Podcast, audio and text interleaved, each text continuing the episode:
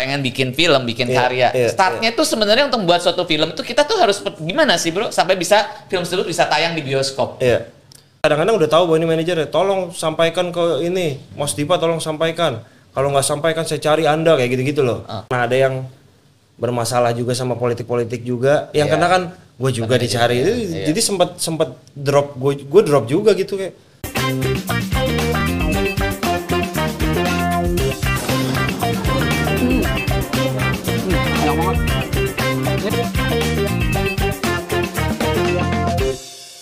Oke, di podcast gue kali ini gue kedatangan temen gue, salah satu manajer artis juga, produser juga. Dia agak beda dari yang lain karena dia adalah manajemen artis dan juga produser film untuk kayaknya spesial-spesial komedian anak-anak stand up. Tapi kita nggak tahu kita tanya langsung aja dengan Dipa Andika. Thank you, thank you, thank you sudah Thank you di, banget. thank you banget sudah diundang hadir. Akhirnya bisa kesempatan hadir di sini nih. Akhirnya bisa main ke sini. gue dong yang thank you. Gue kan juga salah satu penikmat podcast-podcastnya Mas Dipa dan juga Mas Ung Landu. Iya. Kebetulan Mas Ung Landu juga kan teman lama sejak zaman Iya. gue kerja di Trans. Gue juga banyak belajar dari Mas Sulung dan juga kebetulan itu pertama kali gue bikin podcast kayaknya dulu Mas Sulung 4 tahun yang lalu deh. di Pokoknya kalau orang ada urusan belakang layar kayaknya dia yang pertama kali diundang deh. Bener. Terus gue liat, wah sekarang Mas Dipa nih, sinyal Mas Dipanya di podcast gue kayak belum. Apa kabar Mas Dipa? Baik, alhamdulillah. Thank you loh. Sekarang gimana lagi sibuk apa? Kayaknya gue liat kayaknya lagi banyak bikin film dan film-filmnya rata berhasil. Alhamdulillah lumayan lagi persiapan karena film agak lain yang kita bikin eh, film ketiganya PH Imaginary akan tayang tanggal 1 Februari 2024. Wih, kayaknya harus nonton di bioskop 1 Februari 2024 1 ya. Februari. Terus, eh oke, kita dari awal dulu nih Mas Dipa adalah orang di belakang layar dunia Iya. entertainment sesuai dengan podcast-podcast gue juga dan juga podcastnya Mas Dipa Iya, juga. iya. Tapi kalau gue bedanya, gue juga nonton podcastnya Mas Iya. Dipa dan Mas Sulung kayaknya dia edukasinya luar biasa. Gue juga banyak belajar dari podcastnya Mas Dipa. Tapi kalau gue kayak orangnya komen di gue, wah kalau gue di sini kalau ini podcastnya banyak gosipnya juga nggak apa kalau Gak apa-apa dong, kita kan tidak ini kan saling saling mengisi. Ya kan konten kita saling mengisi. Orang kalau bisa nonton dua-duanya, jangan punya kita doang, jangan punya lu doang. Wih, gitu. bener. Jadi kalian juga harus subscribe ya podcast di belakang layar Mas di Dipa dan belakang Mas Sulung. layar. Oke, Mas Dipa, gimana awalnya Mas Dipa bisa terjun sebagai seorang sekarang founder HH Corp, Iya. founder HH Corp dan juga sekarang produser dan, dan juga founder PH Imaginary. Berdua sama Ernest sih sebenarnya jadi sebutnya co-founder. Hmm, Oh oke. Karena berdua. Udah berapa lama terjun di dunia di belakang layar? Em, terjun di belakang layar tuh gue uniknya dari dari SMA ya dari SMP bahkan tuh senangnya malah di belakang layar nggak pernah nggak pernah terjun ke depan layar sebenarnya dibilang terjun pernah lah zaman zaman SMP SMA kan jadi anak band ya Oh, sempat jadi anak apa band dulu lah posisinya? Gitar. gitaris Oke. gitaris Kelihatan logo lo nembak kan bukannya anak gitaris. gitaris eh, berbagai aliran sempat di- ditelusuri lah ya dicobain depan layar enak juga kan main, main gitar kan pasti paling depan lah ya bergaya-gaya dan lain-lain sampai kuliah sempat serius tuh gue eh, ngeband nah di di di band gue itu gue selain eh, gue gitarisnya tapi manajer gue juga sebenarnya Oke. jadi ngatur-ngatur apalah banyak banyak ngatur emang Jualan diri sendiri lah ya. Nah, dulu tuh bandnya eh, gue kuliah akhirnya eh, alirannya jazz. Jadi kita sama-sama punya misi adalah pokoknya misi kita manggung di Java Jazz. Selesai manggung di Java Jazz kita mau bubar nggak apa-apa. Ya habis Java Jazz bener bubar kita. Selesai udah berhasil, udah lah ya, gitu. Udah, udah selesai. Bahkan sempat bikin lagu buat salah satu band cukup ternama juga. Satu lagu kita dipakai mereka dan eh, ada di album gak usah disebut tiga huruf pokoknya bandnya. Tiga huruf riff. Jazz kan tadi gue sebut Oh, iya. Nah, cari aja lah ya. Nah, terus akhirnya Nah, di situ tuh udah mulai. Ternyata di belakang layar gue merasa ada lebih kenyamanan. Hmm. ngerasa nyaman.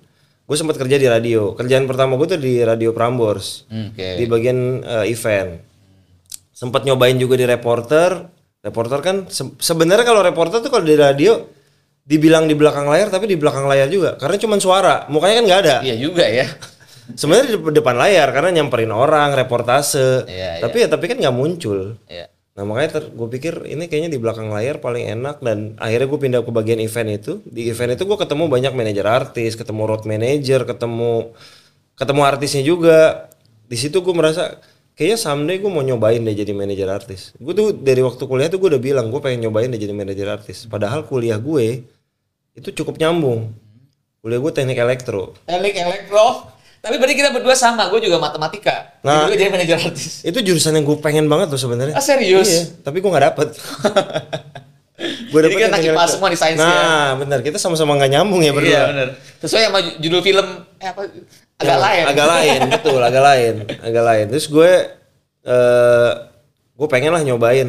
Gue pindah radio, pindah ke Emera, ke Cosmopolitan FM. Hmm. Em, hampir jadi manajer dari penyiar gue, tapi nggak jadi karena gue udah terlanjur kontrak pindah tempat. Hmm. Itu masih belum tuh. Gue pindah ke Telco, ke XL. Gue di sana Markom. Hmm. Makin ketemu lagi di Markom tuh ngurusin iklan dan lain-lain kan ketemu artis, ketemu manajernya juga nego, ngobrol. Tapi belum belum jalannya tuh belum ketemu. Sampai di 2012 gue ketemu sama Ernest Prakasa, talent gue sendiri, partner gue juga. Kita sama-sama orang kantoran. Ernest 2012 masih orang kantor. Mungkin orang taunya, oh Ernest tuh udah komika dari dulu. Enggak, kita sama-sama ngantor. Gue di telco, dia di content provider. Jadi kita saling ketemu tuh. Kebetulan kita berdua tuh ketemu bukan dalam rangka kerjaan. Waktu itu em, kita bikin sebuah buku namanya Catatan Ayah Asi. Gue sama Ernest dua dari delapan orang yang eh, founder gerakan eh, support ibu menyusui di Indonesia. Kita bikin buku. eh, Kenapa lu pikirannya bikin gerakan ibu menyusui? kita memang dulu ya delapan ayah ini tuh kayak support. Kita harus support gerakan ini karena eh, banyak orang misleading informasi. Intinya kita mau ngasih tahu positive way dari eh, sisi laki-laki. Jadi nggak dari sisi ibu-ibu, dari sisi kenapa lu harus ngasih asi karena kalau lu nggak ngeluarin buat susu formula berarti uang yang lu simpan bisa buat beli gadget, ganti mobil, ganti motor. Nah itu lebih mudah ke laki-laki daripada Iya. dari sisi teknis, dari sisi kesehatan nggak nyambung. Iya, Kita kasih dari sisi itu. Udah delapan orang ini em, jadi rajin diundang ke TV, ke majalah. Kebetulan manajernya gue di antara berdelapan itu. Jadi kontak personnya gue lah. Ngatur. Akhirnya 2012 juga, 2011 sebenarnya Ernest tuh kan udah masuk ke em, Kompas TV. Jadi ikut kompetisi stand up comedy kan. Ya Ernest ngeliat waktu Ayas itu kan kontak person gue yang ngurus gue lah. Dia nawarin gue, lu mau nggak eh, jadi manajer gue? Nggak mau. Karena gue lagi kerja di Excel lagi enak banget. Oke. Tapi Ernest bilang ya udah boleh nggak eh, kita sama-sama nyoba. Lu tetap ngantor di Excel tapi coba jadi manajer gue. Jadi masih belum full time lah. Gue juga nyobain. Lu jadi manajer gue tapi lu belum full. Karena dia juga belum pernah punya manajer kan. Jadi gue benar-benar manajer pertama. Jadi dia- juga udah jadi artis saat itu kan Iya, betul. awalnya, ya. Akhirnya sama-sama nyoba, gue mulai nyaman. Oh bener, ternyata memang ini masih impian yang gue kejar nih. Tapi gue udah punya anak waktu itu. Hmm. Ibaratnya ngantor di Excel itu kan sebuah kepastian kan. Tiap bulan gajian, tanggal sekian, se- Bonus. ada bonus juga, kesehatan aman. Iya. Sementara jadi manajer artis, artisnya baru lagi kan. Iya. Nah, akhirnya gini deh, gue sama sepakat kita kita nyobain lagi dua tahun. Kalau dua tahun ini gue bisa nge-build lu, kita bisa ngobrol di mana enak dan bi- bisa bikin sesuatu dan keluarga gue percaya bahwa ini adalah pekerjaan yang bisa lo jalanin, gue akan putusin untuk switch atau milih mana yang harus gue putuskan. Dua tahun 2014, em, intinya dari 2012 itu kita memutuskan jalannya salah satu adalah bikin manajemen bareng. Jadi gue bukan manajer Ernest saja, tapi bikin manajemen namanya sekarang HH Corp, dulu Meremelek Management namanya. Oke. Agak unik emang. Meremelek tuh diambil dari turnya Ernest dulu, Meremelek Tour. Jadi em, eh, kita ya Meremelek itu kan masih komedi ya. Iya. Kita mau arahnya ke komedi, fokus ke stand up comedian. Ya udah kita bikin manajemen 2014 akhirnya udah ada tiga talent waktu itu. Empat, ada Ernest sendiri, ada Soleh Solihun, Ge Pamungkas sama Ari Kriting. Gue merasa oh ini udah pilihan yang tepat. Gue izin ke istri, gue izin ke kantor. Gue mau cabut, gue mau full time di dunia entertainment aja. Oke. Jadi mulai 2014 gue berdiri punya manajemen sampai sekarang udah akhirnya fokus. Si Hakop ini sekarang. iya, sekarang 10 udah tahun berarti ya. tahun 2024 ke tahun ke-12.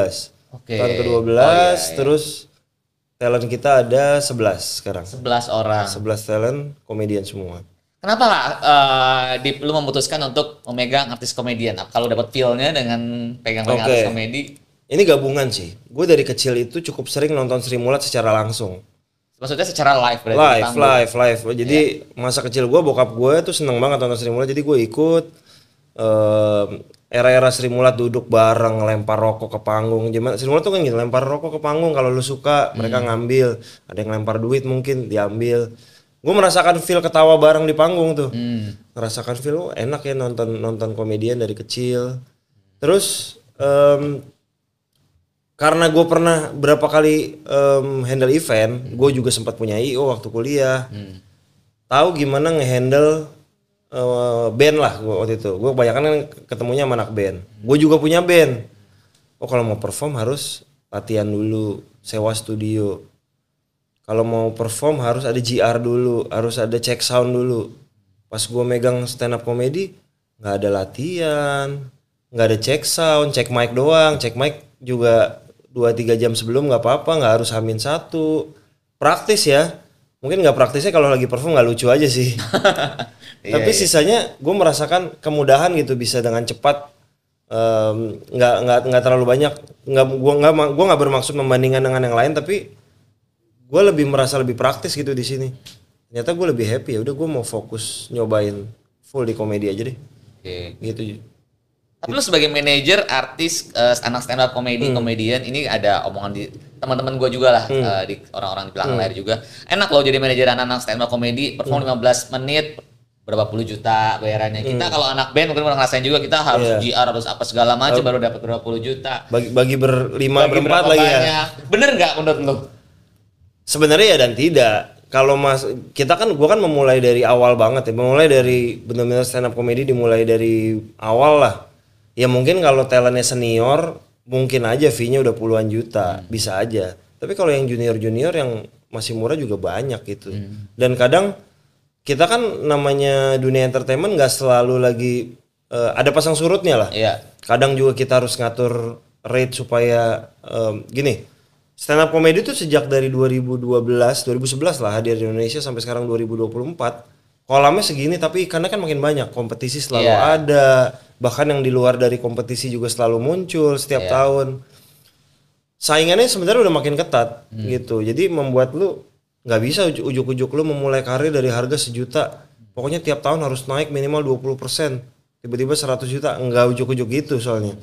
Dengan persaingan makin ketat kita juga pasti harus ngatur berapa sih harga yang pas buat di dunia luar ini? Apakah kita harus naik jadi gua ngatur oh yang ini masih di dun- masih middle ya harganya segini. Kalau udah senior level Ernest level Soleh mungkin bisa dinaikin. Bahkan dia di era pandemi gue juga menahan-nahan nggak perlu naik lah supaya kita juga masih dapat kuenya. Karena pekerjaan ini em, ikannya udah banyak banget.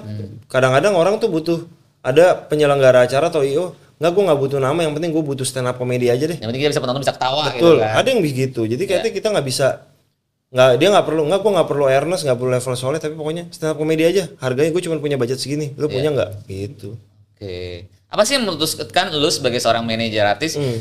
untuk bisa oh kayaknya level artis gua harganya udah segini nih. Menurut lu emang apakah harus ada gosip dulu kayak kita orang-orang. Iya, iya, harus iya. ada gosip untuk menaikkan? Menurut lu sebagai orang komedian tuh seperti apa sih?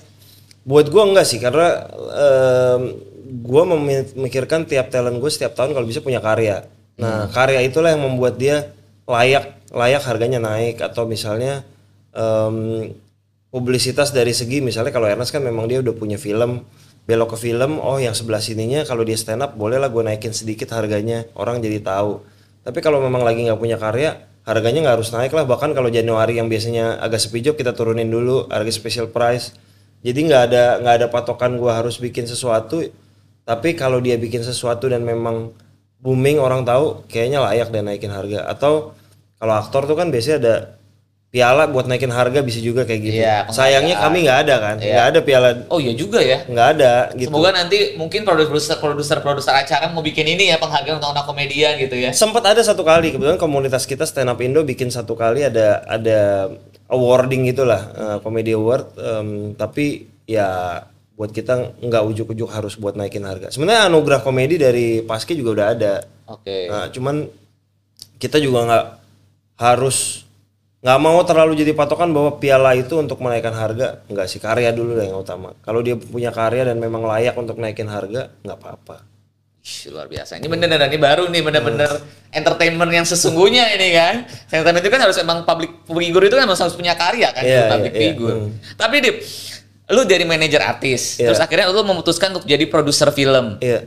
Sampai akhirnya sekarang gue nonton karya lu ngeri-ngeri Iya, sedap iya, itu gue suka sih itu. Thank you. Menurut gue itu ngasih edukasinya ada Iya, buat kita selalu sayang pada orang tua kita Iya, dan itu iya. sedihnya juga dapat, komedinya juga dapat dan I'm sorry really appreciate it Hmm. yang sampai ditonton sampai 2 juta penonton lu berhasil di Iya. situ. Hmm. Congrats. Terus kenapa lo memutuskan untuk itu? 2000 pandemi lah pokoknya 2020 lah pas Hmm. pandemi itu kan eh gue sebagai manajer dan manajemen artis tuh harus mikir gue harus ngapain gitu kita Hmm. nggak bisa perform kan Setuju. nah perform Ini salah satunya gue bikin podcast gara-gara itu loh. Karena artis kita nggak ngapain sama gue juga bikin podcast juga karena pandemi yang bisa ngapain ya kita berdua bikin aja lah yuk kita bikin mau karya. kan? iya. Iya. nah pandemi terus eh gue nggak bisa perform nggak bisa keluar syuting juga nggak bisa ketahan kan Eh, apa yang gue harus lakukan Eh, kebetulan talent gue waktu itu ada 8 ya waktu itu 8 8 talent gue ini sebagian besar adalah penulis gitu. Ya sama stand up comedy itu berawal dari menulis. Jadi kom- komedian tuh stand up comedy kalau perform bahkan nggak cuma stand up comedy komedi itu kalau perform tulis Ki. jadi ditulis benar-benar kata per kata latihan. Latihan itu gitu ditulis kata per kata detail diulang dibaca gitu karena mengawali dari nulis makanya sebagian besar talent gue akhirnya jadi penulis film skenario. Jadi dari mulai Ernest Prakasa, Ari Kriting, Benedion, Soleh Solihun, Muatli Aco tuh mereka udah udah nulis lah buat film kan. Nah gue pikir walaupun syuting tertunda menulis skenario tuh kan bisa kapan aja dong. Boleh dong kita nulis nggak perlu nunggu pandemi selesai bisa di rumah kan. Nah gue pikir saatnya kita bikin skrip, kita bikin PH dulu eh, nama gue PH gue kan Imaginary. 2020 Imaginary lahir tapi bukan PH untuk bikin film. Jadi kita bikin PH untuk bikin skrip. Jadi kalau ada PH butuh skrip, kita punya beberapa skrip nih. Nah, 2020 kita mutusin kita bikin jadi kayak kreatif director lah ya. Iya, yuk kita bikin skrip yuk supaya gue bisa nawarin ke PH-PH lain. Kalaupun dia belum bisa syuting, mau syuting 3 tahun, 4 tahun lagi nggak apa-apa. Yang penting skrip kita laku. Tapi paling nggak kalian bisa hidup dengan skrip. Ya udah. Nah sambil jalan, saat talent gue Benedion tuh punya skrip ngeri-ngeri sedap tadi, yang udah ditulis dari 2014. 2014 tuh dia udah punya ide ngeri-ngeri sedap ini. Dulu judulnya bukan itu, dulu judulnya The Bataks. Hmm. Jadi eh, kalau teman-teman ingat film Comic 8, eh, Bene sempat main di film situ. Eh, di film itu tuh ada sekumpulan orang-orang Batak. Jadi satu geng di Lapo. Waktu itu Bene, Boris, Gita Bebita, sama Lolo kalau nggak salah. Eh, di film Comic 8 mereka berempat kebetulan cuma dua apa satu scene atau tiga scene langsung mati.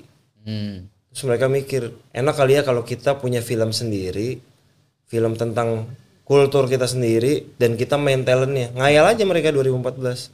Bene kebetulan merasa feel, feelingnya, gue kayaknya lebih senang di belakang layar nulis, gue nggak di depan layar lagi, gue nulisinnya buat kalian. Jadi dia nulis dari 2014 tuh.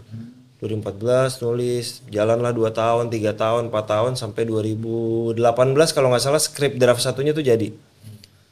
Gue sebagai manajer mencoba bawa skrip itu ke beberapa production house. Tapi memang tidak dapat apa ya nggak langsung udah yuk kita syuting. Karena itu kan film niche dianggap.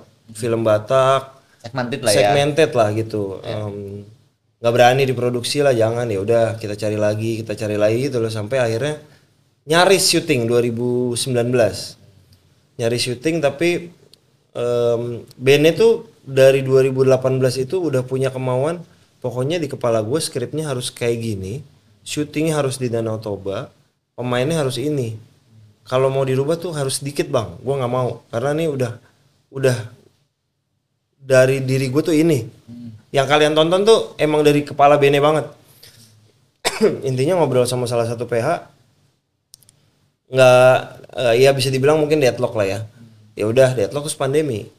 Pandemi gue ketemu dengan Angga Sasongko Visinema Iya. mereka kebetulan punya perusahaan baru namanya Visionari Angga eh, nanya ke gue lu punya PH namanya Imaginary? Ya itu kan PH script. Gimana kalau itu dirubah jadi PH beneran aja? Kalian produksi film. Ah lu yang bener aja nggak? Eh, pandemi gini bikin film gitu kan? Udah gue percaya sama kalian. Angga yang percaya sama kita. Gue nggak ada skrip nggak? Cuman ada skrip satu ngeri ngeri sedap ini. Lo boleh baca dulu. Coba sini gue baca. Terus dia nggak lama kok baca cuma hitungan hari. Yuk kita syuting aja. Udah pakai ini. Duitnya? Gue support. Jadi angga support 100% visionario eh, lewat visionari itu udah lu jalan kita support. Terus gue sama Ernest discuss ini gimana? Lu kan Ernest tuh masih kontrak sama salah satu PH ya Ernest ya udah lu lah produsernya. Lu temenin Bene tuh untuk jadi. Jadi lu emang selalu mau buat PH pun lu bareng lagi sama Ernest ya, nggak Iya sendiri. pasti. Jadi Iya. gue sama Ernest udah emang partner terus lah. Oh, Oke. Jadi gue udah bilang ya udah, gue jadi produser tapi tolong lu dampingin gue juga. Jadi mungkin Ernest dari film pertama ngenes sampai terakhir imperfect tuh gue kan selalu ikut lah prosesnya dari mulai persiapan sampai film itu tayang.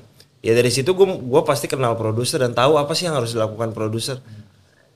Belajarnya benar-benar nggak ada di kampus, nggak ada di kelas, benar-benar dari ngelihat orang-orang aja. Iya. Akhirnya pas dia bilang, udah lu temenin Benedi- Benedion, kalau butuh bantuan gua akan intinya Ernest selalu ada eh, nemenin cuman dia nggak bisa full karena masih ada kerjaan sama PH sebelah ya udah ya udah gua mulai belajar sendiri mimpin kru. Sampai akhirnya terjadi proses syuting di akhir 2021 Em, lalu pas pasca produksi tiba-tiba dapat tanggal tayang Juni 2022 wah bisa tayang juga nih ya. Akhirnya tayang tanggal 2 Juni eh, hari pertama dapat 50 ribu penonton. Kita masih mikir ya mungkin penontonnya banyak tapi nggak sebanyak banyak yang gimana lah. Kita main juga film pertama kan nggak nggak mau overconfidence juga gitu kan.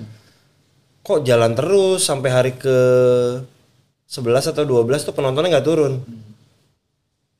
Hari ke 12 atau 13 kita udah nyentuh eh ya sekitarnya kita udah nyentuh satu juta penonton waktu itu. Wah filmnya jadi nih ternyata. Ya sampai akhirnya diterima masyarakat dan 2,8 juta gitu. Ya udah itu benar- benar-benar pelajaran pertama gue nyemplung aja sendiri pastinya ditemenin Eras juga dibantuin ya udah belajar banyak banyak nanya sana sini aja sih Jadi film pertama lu langsung dapet 2 juta penonton ya. 2,8 juta Jadi 2,8 juta penonton itu, itu hampir nggak pernah loh orang pertama kali bikin karya bisa langsung gitu. Iya, yang berikutnya bikin 2 juta juga eh, Prilly sama Umay makanya. Oh iya. Aku kira kau rumah. Kira ke rumah. Ya. Sinemaku ya. Iya. Gimana sih bro sebenarnya gini ini buat pembelajaran kita Iya, ya. iya, iya. Sebenarnya kalau untuk kita kan banyak banget anak-anak muda yang pengen bikin film, bikin Iya, karya. iya, Startnya tuh sebenarnya untuk membuat suatu film itu kita tuh harus gimana sih bro sampai bisa film tersebut bisa tayang di bioskop. Iya. Film tuh kan sebenarnya prosesnya bisa dibilang kadang dibilang panjang, kadang dibilang cepet. Sebenarnya kalau PH gede dibilang cepet ya buat mereka kan. Hmm. Iya, Tapi buat kita yang baru kan prosesnya panjang. Nah kan? itu maksudnya lu kan PH baru nih Iya. bisa langsung tayang di bioskop langsung diterima sama masyarakat. Iya. Yang paling pertama eh, jelas yang lu harus punya adalah sebuah cerita yang solid lah. Cerita yang gue tuh kalau di Imaginary diskusinya adalah gue mendingan menunda sampai skripnya matang daripada skrip daripada lu buru-buru pengen banget syuting. Hmm. Ngeri-ngeri sedap kebetulan punya keistimewaan skripnya udah terlalu solid, udah jadinya udah terlalu lama gitu, udah lama banget, udah nggak tahan pengen syuting nih skripnya udah nggak tahan pengen dibaca aktor-aktor ibaratnya gitu kan. Udah dari 2014 juga dibuatnya soalnya. Nah, bahkan WhatsApp grup yang isinya Tika Panggabean dan lain-lain eh, itu udah ada dari 2018 atau 19 kalau nggak salah. Oke. Jadi udah ada duluan, Bene udah bikin. Jadi Bene tuh udah bikin grup buat ngayal aja. udah ngobrol, minta Jadi kunci masukan. pertama ngayal dulu berarti nah, ya. ngayal sampai skrip udah jadi. Terus eh, again networking itu nggak bohong ya. Networking itu jadi hal yang paling penting banget. Iya. Lu nggak boleh merasa gue paling tahu, paling pinter, paling paling kenal siapa pun sebelum lu bener-bener terjun sendiri. Iya. Berusaha untuk kenal banyak orang sih gitu. Tapi gimana pun gue kenal banyak orang waktu gue bikin film ini tetap gue adalah sebuah hal yang baru nih telur yang baru mecah nih. Makanya gue nempel banget sama Angga, nggak tolong kenalin. Angga bantuin gue untuk kenalin ke bioskop supaya gue bisa diterima sama mereka. Dan film ini kan prosesnya tuh kalau ketika kita mah syuting bisa syuting aja nggak perlu lu nggak perlu kenal siapa pun kan? Iya. asal punya duit pasti bisa syuting kan? Bener. Sekarang banyak orang punya duit pokoknya mau bikin film padahal terus nggak tayang bioskop ujung-ujungnya. Nah ujung-ujungnya tayang. kalaupun lu bisa tayang lu berapa lama dikasih kesempatan sama Nah, bioskop? Kayak gitu. nggak tahu kapan. udah nggak booming lagi nanti. Nah, itu dari tadi lu semangat yang sebulan dua bulan lama-lama bisa setahun dua tahun nggak tayang-tayang semangatnya bisa pudar kan kadang-kadang gitu kan. Ya udah habis itu yang paling penting kalau syuting lu selama punya duit tadi pasti bisa lah. Hmm. tapi tayangnya itu yang krusial kan. Gitu bener. yang menurut gue networking lagi-lagi jadi jadi penting. Ya lu kenalan dulu sama orang bioskop. Itu gue benar-benar waktu ngeri sedap angga cuman nge angga bawa gue ke, bi- ke bioskop. Kenalin ini ada PH baru Imaginary em, film pertamanya ngeri ngeri sedap udah habis itu udah Dip, silakan ya Oh jadi lu kenalan ngobrol sama orang pihak XX1 Iya. sendiri semuanya. Jadi kena ya udah akhirnya gue mencoba nyari partner publicist yang gue kenal boleh nggak lu dampingin gue kenalin ke mereka. Jadi gue menempel ke orang yang udah kenal untuk untuk bareng. Jadi nggak gue nggak mau sendiri. Gua- Buat gue tuh em, di di awal pertemuan kayak di awal pertemuan dengan dunia ini lu nggak boleh single fighter. Lu harus punya partner banget gitu. Setuju.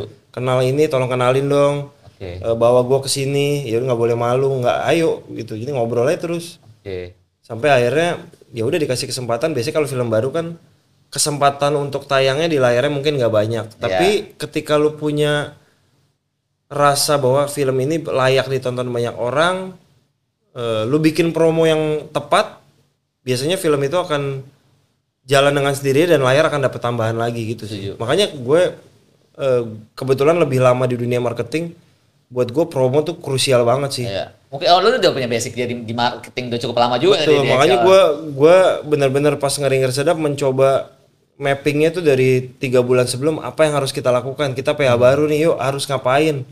Mendingan gue gila di promo lah gitu. Masalahnya di bioskop itu kan empat hari pertama Kamis Jumat Sabtu Minggu adalah hal yang krusial.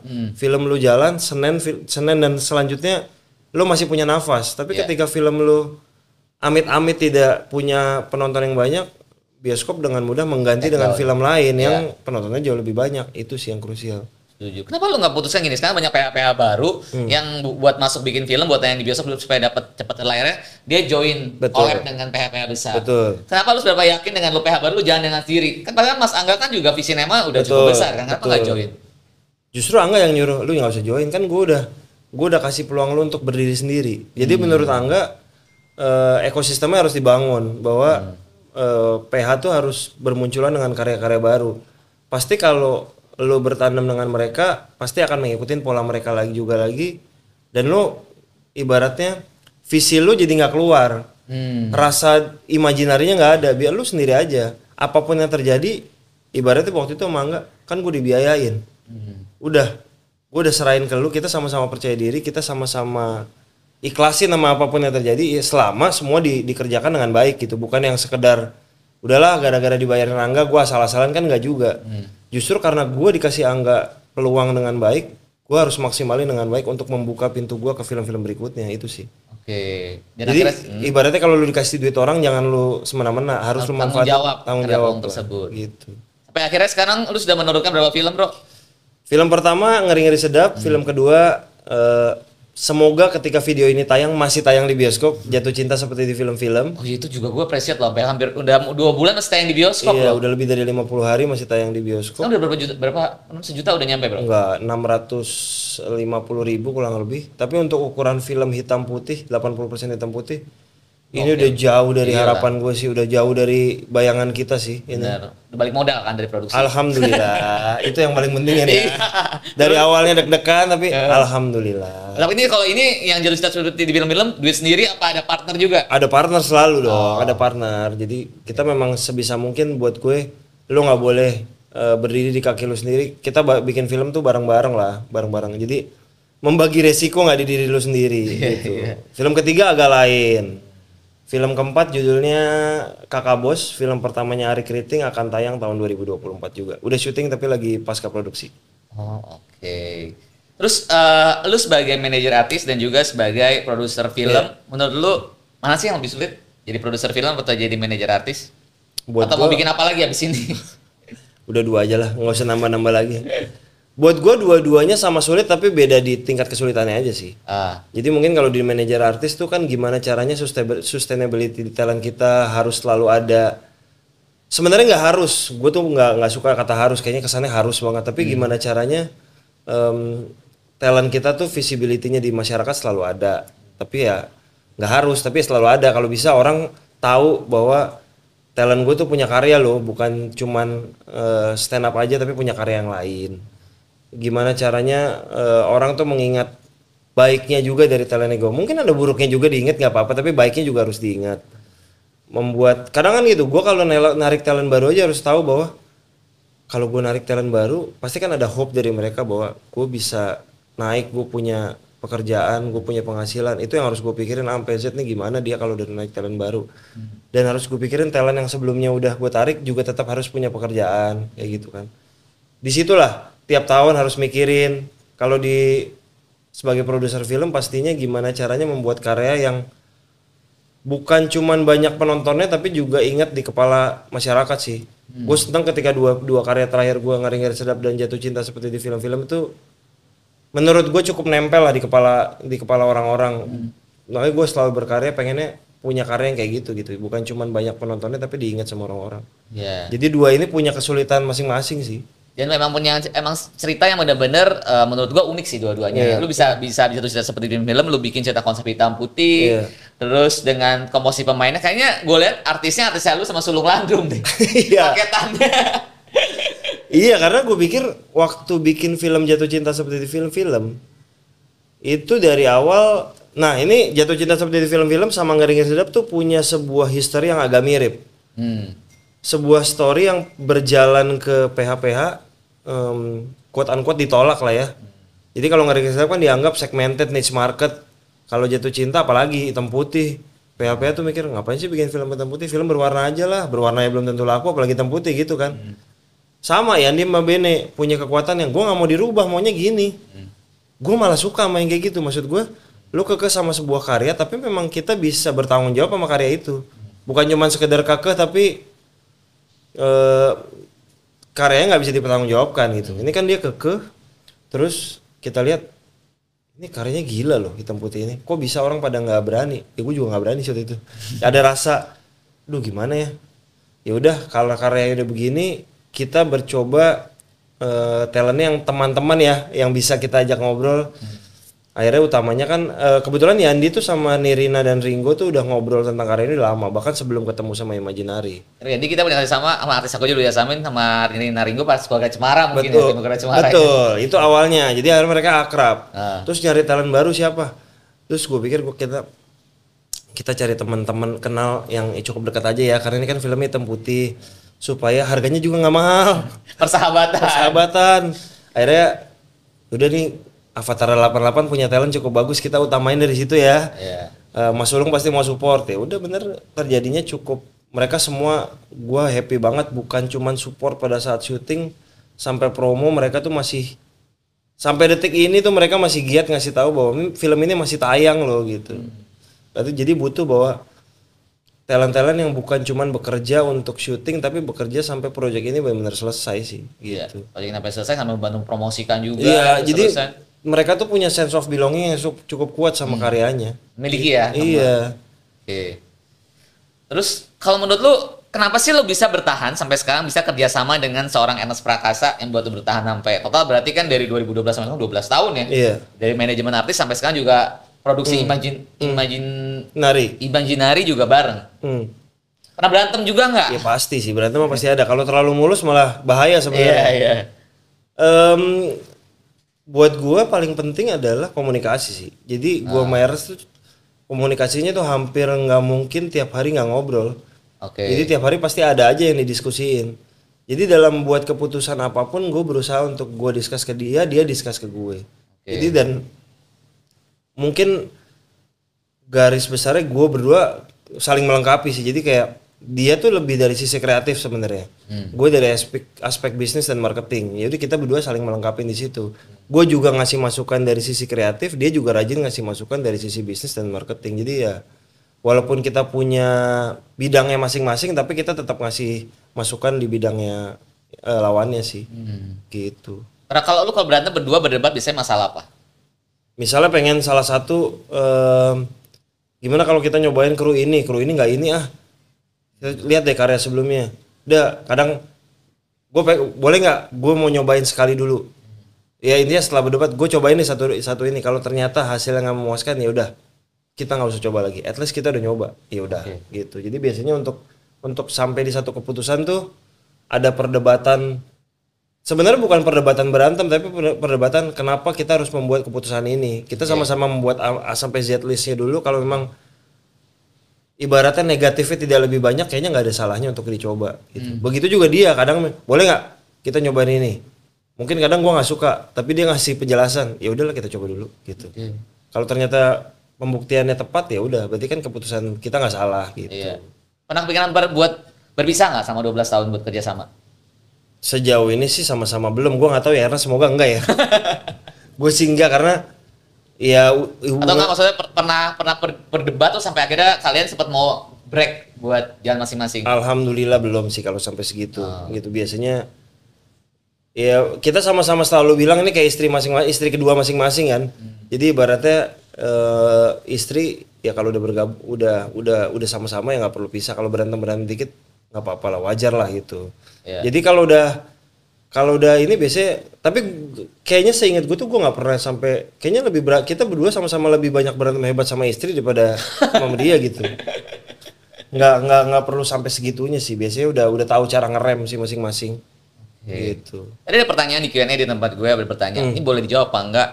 Eh, boleh nggak ditanyain kalau buat produksi suatu film berapa sih dana yang harus kita siapkan dan terus Hmm. Oke. keuntungannya kira-kira perhitungannya seperti apa? Ini Oke. boleh di share nggak? Gue kasih lagi segi general aja lah ya. Eh, sebenarnya bikin film itu nggak ada patokan budget. Oke. kalau dibilang bikin film 1 m bisa nggak? Bisa aja. Ada loh yang bikin film 1 m. Bisa bikin film 10 m. Bisa banget. Itu makin banyak. Jadi nggak ada patokan. Intinya semakin besar cerita cerita hayalan lu berarti produksinya akan semakin besar. iya. gitu. Jadi kalau bikin film biasanya kalau di Indonesia range drama tuh produ- produksi ya. Gue nggak bilang eh, promosi range 5 sampai 8 m tuh biasanya drama. Itu kurang lebih segitu. Yang proper ya.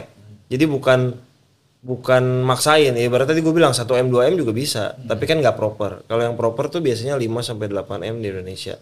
Kurang lebih lah. Pengalaman gue ya. Sorry para produser kalau salah. Kalau para produser yang mewah-mewah mungkin bisa aja. Tapi kalau di gue around segitu udah cukup sih gitu. Kemarin Pak Amrit Punjabi sempat di podcast gue bilang minimal 5 m ya Pak. Bilang. nah sama lah kurang lebih Iya, berarti ya iya. Nah Yang Gitu, mahal mungkin biaya produksi ya? Pasti. Eh biaya sorry biaya promosi ya? nah kalau Mahal promosi promosi itu produksi? Eh, nah ini beda-beda nih. Biasanya ada beberapa PH yang eh, promosinya sekian kali produksinya ada loh. Ah. Misalnya bikin film 5, promosinya 10 ada loh. Oke. Karena dia pengen em, bunyi marketingnya itu lebih besar. Tapi kalau gue belum. Kayaknya biasanya dari biaya produksi minimal promosi itu kalau gue 30%. Itu minimal. Tapi kalau lebih boleh, kalau kurang jangan. Pengalaman. Jadi kalau lu bikin 10 M berarti minimal 3 M. Ya. Kalau keuntungannya dari mana? Pasti keuntungan pertama kan kita mengejar dari sebelum ke bioskop sebenarnya dari sponsor bisa. Oh iya. Nah, itu tapi lagi-lagi biasanya kalau PH baru sulit di film pertama udah dapet tuh ada tapi jarang. Jadi sponsor dulu, sponsor besarannya berapa? Ini fleksibel banget sih. Ada yang katanya cuma ngasih 100 juta, tapi katanya ada yang ngasih 5 M. Gua nggak tahu rimbanya ini karena dari dua film ini baru film ketiga kita punya sponsor. Oke, yang Gitu. agak lain. Yang agak lain ada gitu. Jadi sponsor yang pertama, yang kedua pastinya tiket bioskop. Iya. Kalau tiket bioskop, hitung-hitungan standarnya lebih aman mengali eh, misalnya penonton kita 100 ribu. Bisa aja dikali 15 ribu atau kali 17 setengah atau kalau mau kalau lu nggak mau PHP ya nggak mau ngayal-ngayal kali 15 ribu aja. Kenapa 15 ribu? Perhitungannya adalah antara bioskop dan man, eh, production house itu dibagi dua. Nah dibagi dua cuman kan pasti orang mikir kan tiket bioskop ada yang 50 ribu, ada yang 70 ribu, bahkan ada yang 30 ribu. Nah rata-rata ketika film kita banyak ditonton oleh kelas A atau kota-kota besar yang harga tiketnya di atas 40 ribu berarti kita boleh lu boleh mengali kali 20 ribu. Kalau penonton lu kayak contoh ngeri-ngeri sedap itu di level di Sumatera cukup kuat. Kita mengalinya dari awal 15 ribu aja. Daripada nanti hasilnya ternyata lebih kecil kan lu kecewa. Iya. Tapi kalau buat gua mau film A, film ditonton A, B, C kali 15 aja lah biar biar happy. Kalau nanti ternyata lebih, ya alhamdulillah. Kalau ternyata kurang lu nggak nggak kecewa. Kecewa. Jadi kalau ternyata laku 500 ribu kali aja 15 ribu berarti tujuh setengah m dikurang berarti modal lu berapa? Jadi bisa ngitung tuh BEP-nya biasanya di berapa? Kalau nggak saya udah kebayang 15 ribu kali kalau 3 juta penonton Ingat, film saya masih ada berbagi sama investor. Jadi Oh, iya. keuntungannya tidak semua ke PH. Oh iya iya iya Gitu. iya. Kecuali lu memang nggak punya investor. Iya, nah, iya. itu ya udah keuntungan lu sendiri. Tapi kalau rugi rugi lu sendiri. Nah, itu dia. Makanya film tuh harus berpartner supaya kita berbagi resiko. Iya iya setuju. Mungkin sih. tambahannya biasanya sekarang kalau kalau di era-era sekarang setelah dari bioskop ada OTT kan kayak Oh, iya. Netflix, Amazon Prime, mere- mereka bisa penjualnya ke sana. Biasanya sih semakin besar penonton lu di bioskop, mereka berani beli semakin besar. Hmm. Cuman ya gambling kalau misalnya lu laku- ngejualnya baru setelah film bioskop ternyata filmnya nggak laku di bioskop, orang nggak mau. Dia Ya itu dia. Makanya biasanya banyak orang sebelum di bioskop udah ngejual duluan ke OTT supaya tahu gua amannya ngejar di bioskop tuh berapa sih penontonnya. Iya. Gitu. Supaya ngecilin resiko. Iya, iya. Mana sih lu lebih happy jadi manajer artis apa jadi produser produser film lu sekarang ini? Untuk sekarang ini eh gua lagi happy jadi produser karena yang main kan manajer eh talent gue juga. Oh iya juga ya. Dia artisnya muter-muter artis lu juga duitnya muternya di lu lagi ya. Iya, Jadi jadi buat gua produser di situ produser yang manajer artis karena Iya. gue happy film gue berkarya tapi kan yang main bahkan kalau di film agak lain gue kasih bocoran em, waktu syuting agak lain tuh talent gue ada 10 Hmm. 10 talent gue ada di film agak lain Wow. 10 10 nya terlibat masalah dia di depan layar belakang layar pokoknya 10 10 nya terlibat Jadi bener-bener PH lu jadi wadahnya talent talent lu ya. Betul, Jadi nggak nggak akan ada tuh yang namanya lu nggak ngurusin gua nih gara-gara lu sibuk jadi produser film tuh nggak ada ya. ya enggak karena kan gue nyariin buat lu juga Iya. lu main juga di situ Lu juga ya. Kayak contoh misalnya itu buat gue kan beberapa talent gue tuh impiannya juga jadi sutradara. Hmm. Em, terus gue nggak mungkin langsung ngasih dia ke film tuh kadang-kadang terlalu berisiko untuk film pertama. Akhirnya sekarang gue mulai bikin series buat brand di YouTube. Nah, lu mau nggak latihan dulu di YouTube buat brand? Gue akan kasih propose ke nama lu ke brand. Nah, nanti kalau film lu udah lu udah nyaman dua series, yuk kita baru mulai film. Hmm. Nah, jadi gue juga bikinin wadah buat mereka belajar. Mereka juga nggak berani soalnya langsung ke film bioskop kadang-kadang nggak berani bang. Boleh boleh nggak bikinin series dulu? Gue latihan di series dulu. Atau dulu boleh nggak gue tandem dulu sama eh, director di manajemen yang udah senior. Jadi berdua. Jadi gue jadi co-director dulu. Boleh. Jadi gitu belajarnya. Oke. Gitu. Jadi kayak Kristo Emmanuel di manajemen gue udah co-director dua kali kemarin sama Ernest waktu teka-teki tika pertama kali terakhir di kakak bos dan dia udah nyaman siap-siap mungkin doakan 2025 dia mau nge-direct film pertamanya dia. Wow. Biasa. Lu dari semua 10 talent anak stand up lu yang paling susah diatur siapa? Yang paling sering lu ya kan kita sama manajer artis kita kan karena artis tuh pasti ada selek atau Mungkin apa. bukan susah diatur ya, eh, lebih ke paling krusial tuh gue sebagai manajer paling krusial kan soal waktu ya. Iya. waktu tuh gue nggak boleh nggak boleh telat dan lain-lain jadi biasanya beberapa talent gue gue remindernya cukup panjang tuh hamin tiga hamin dua hamin satu jadi bukan dia bukan dia menyepelekan atau dia kesiangan tapi kadang deg-degan juga kan kadang mau perform ada aja gitu jadi gue persiapannya beberapa talent gue yang muda-muda biasanya yang belum nikah tuh butuh ekstra gue yuk eh, Hamin tiga, Hamin dua, Hamin satu, jangan lupa dijemput dia. Jadi gue nyiapin timnya kadang-kadang udah jemputnya sampai kamar. gitu. Yuk. Bener asisten pribadi ya. Dari, ibaratnya kan daripada telat, Iya, iya. daripada kita ke brand Kena kena, mendingan kita blacklist. siapin lebih Iya. lebih panjang waktunya gitu sih. Setuju sih. Oke, titik terendah lu selama jadi orang di belakang layar sebagai manajer artis dan juga sebagai produser film sekarang apa, Bro?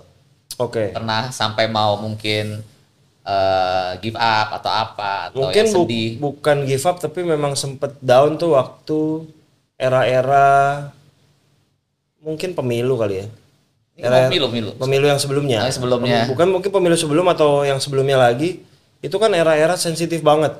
Oh, iya. Apa yang diucapin komika tuh. Kebanyakan komika yang kena Iya, soalnya. iya, iya. Itu jadi dianggap negatif padahal dipotong atau padahal kita cuman mau ngasih tahu aspirasi kita. Hmm. Nggak pengen ngejelekin tapi tapi ngasih tahu bahwa eh, kita juga punya suara. Nah, itu kebetulan sebagian talent gue itu kan memang vokal. Hmm. Kalau udah urusan gue pengen ngungkapin ini, ya udah dia ngungkapin. Yang dikejar tuh kalau udah pendukung yang nggak suka yang dikejar kan bukan mereka. Yang ada kan dulu nomor telepon gue. Oh, iya. yang benar. di WhatsApp Di yang dimaki-maki. iya oh ya gua wah. Itu dari mulai cacian makian saya cari kamu kayak gitu-gitu tuh sempat itu gue nggak itu kan bukan gue. Tapi kan tetap yang muncul gue. Yang dikejar kadang-kadang udah tahu bahwa ini manajer tolong sampaikan ke ini Mas Dipa tolong sampaikan. Kalau nggak sampaikan saya cari anda kayak gitu-gitu loh. Oke. Kan Pernah lu nggak sampai benar-benar disantronin? Kayaknya sih alhamdulillah sih belum ya Cuma dapat pengancaman-pengancaman. ancaman mungkin sih ya. lumayan tapi kan lumayan buat manajer gue dulu awal mungkin bukan lima tahun lalu kayaknya 8 tahun lalu gitu kali aja itu lumayan drop juga sih gue anjir kalau bener gimana ya gitu loh Iya, iya. kan kita nggak pernah tahu mana yang bener mana yang salah ya tuh gitu Iya. wah atau ya gue nggak perlu ngungkapin talent siapa di manajemen gue kalian tahu lah pasti pernah ada yang bermasalah juga sama politik-politik juga yang Iya. karena kan gue juga dicari. itu Iya. jadi sempat sempat drop. Gue gue drop juga gitu kayak aduh bener nggak ya? Terus kita rekonsiliasi bareng-bareng. Sampai akhirnya kita udah udah tahu lah game permainannya akan seperti apa. Udah sekarang kita udah tahu bahwa batasannya seberapa tuh sekarang udah pada tahu gitu. Nggak mau sevokal dulu lagi bahwa ternyata di negara ini nggak bisa sevokal-vokal banget ya daripada ujung-ujungnya eh negatifnya ke kita juga gitu. Maksudnya benar-benar kok segini amat sih dicari-cari orang dibentak-bentak dimaki-maki walaupun bisa cuek tapi kan mental juga mental ya Iya. kalau di- diserang mulu kan berasa Iya. akhirnya udah tahu batasan aja sih sekarang Tapi pernah nggak pernah kepikiran nggak buat ah, udah gua kayaknya pengen nggak usah pengen artis stand up lagi ya, pengen artis yang lain atau apa? Enggak, akhirnya waktu itu dulu sama-sama kalau lagi gitu kita sama-sama udah kita break dulu eh nggak benar-benar lock out sosial media semua, nggak usah dibaca. Kita sama-sama liburan dulu sebentar. Udah, semua sama-sama biasa putusannya gitu aja. Oke. Daripada daripada ma- kadang-kadang dulu kan benar-benar dibaca gitu. Iya. Talent kita sekarang udah tahu, udahlah nggak usah dibaca yuk komen-komen yang begitu, mention nggak usah dibaca. Oke. Daripada iya bener juga sih. nyakitin. Ini solusi buat kalian yang suka ngerasa kena kena anak zaman sekarang mental health. Kalian udah usah main sosial media berarti ya. bener. Kayak kita bahkan sampai di Instagram tuh kan bisa masukin kata-kata kasar ya, ya biar nggak muncul. Itu kita semua masukin supaya nggak muncul. Oh, Oke. Daripada nyakitin diri sendiri juga nggak enak gitu. Iya iya. Kan ya, sebelum orang lain happy kitanya harus happy dulu. Benar, setuju. Pesan buat teman-teman semua anak muda yang pada pengen berkarya di bidang dunia belakang layar ataupun sebagai eh, produser film, produksi film, apa dari Bapak Dipa? Jangan jangan jangan takut memulai kalau penting itu sih gue. Jangan takut Jangan takut mulai. Kadang-kadang tuh lu suka mau mulai ah, takut ntar kalau nggak ada yang ini bikin film nih. Kalau nggak ada yang biayain gimana? Kalau nggak ada yang nonton gimana? Gimana kalau lo mikir kalau yang biayain banyak gimana? Oh iya juga ya. Kalau yang nonton banyak gimana? Kita mikirnya ke situ aja berarti ya. Nah, jangan takut mulai. Udah ayo mulai aja at least dari memulai. Tapi lu memulailah dengan proper. Dengan memang jangan asal-asalan. Jadi hal itu bisa jadiin pelajaran buat lu memulai yang kedua. Gitu sih. Oke, sampai sekarang Mas eh, eh, Dipa bikin film kedua, film ketiga dan akan film keempat. Film keempat. Gitu. Luar biasa, Bapak Dipa Andika. Thank you banget. Sama-sama. buat Thank you waktunya. Udah diundang ke sini. Gue yang thank you. Ini ini satu edukasi yang luar biasa. Maaf kalau saya banyak ngomong. Enggak dong, nggak apa-apa dong. Kita butuh edukasi karena selama ini orang pada komen ke gue bilangnya podcast gue banyakkan gosipnya daripada edukasi. Kali ini gue udah dapat edukasinya nih dari Bapak Dipa Andika, orang di belakang layar, bener-bener di belakang layar sesungguhnya. Artis manajer juga, produser film juga, luar biasa. Thank you banget. Thank you Ki. Semoga sehat selalu. Lancar-lancar juga buat Bris Entertainment. Terima kasih banyak. Semoga film agak lainnya nanti penonton juga banyak Amin. dan juga film berikutnya dan eh, project selanjutnya juga bisa jadi yang luar biasa. Amin, semoga bisa- Pencetus stand up comedy Indonesia. Enggak lah, masih ada yang lain. Amin. Semoga kita bisa berkolaborasi Ki. Iya dong, thank you banget. Thank Thank, you. banget. Kalian juga jangan lupa nonton semua konten-konten kita, podcast di belakang layar, mabar, di semua penerbangannya Batik Airline di aplikasi Tripper. Jadi kalau pesawat nontonnya bisa entertainment aja. Oke. jangan lupa subscribe. Silakan. Thank you, Thank you. bye-bye. Bye.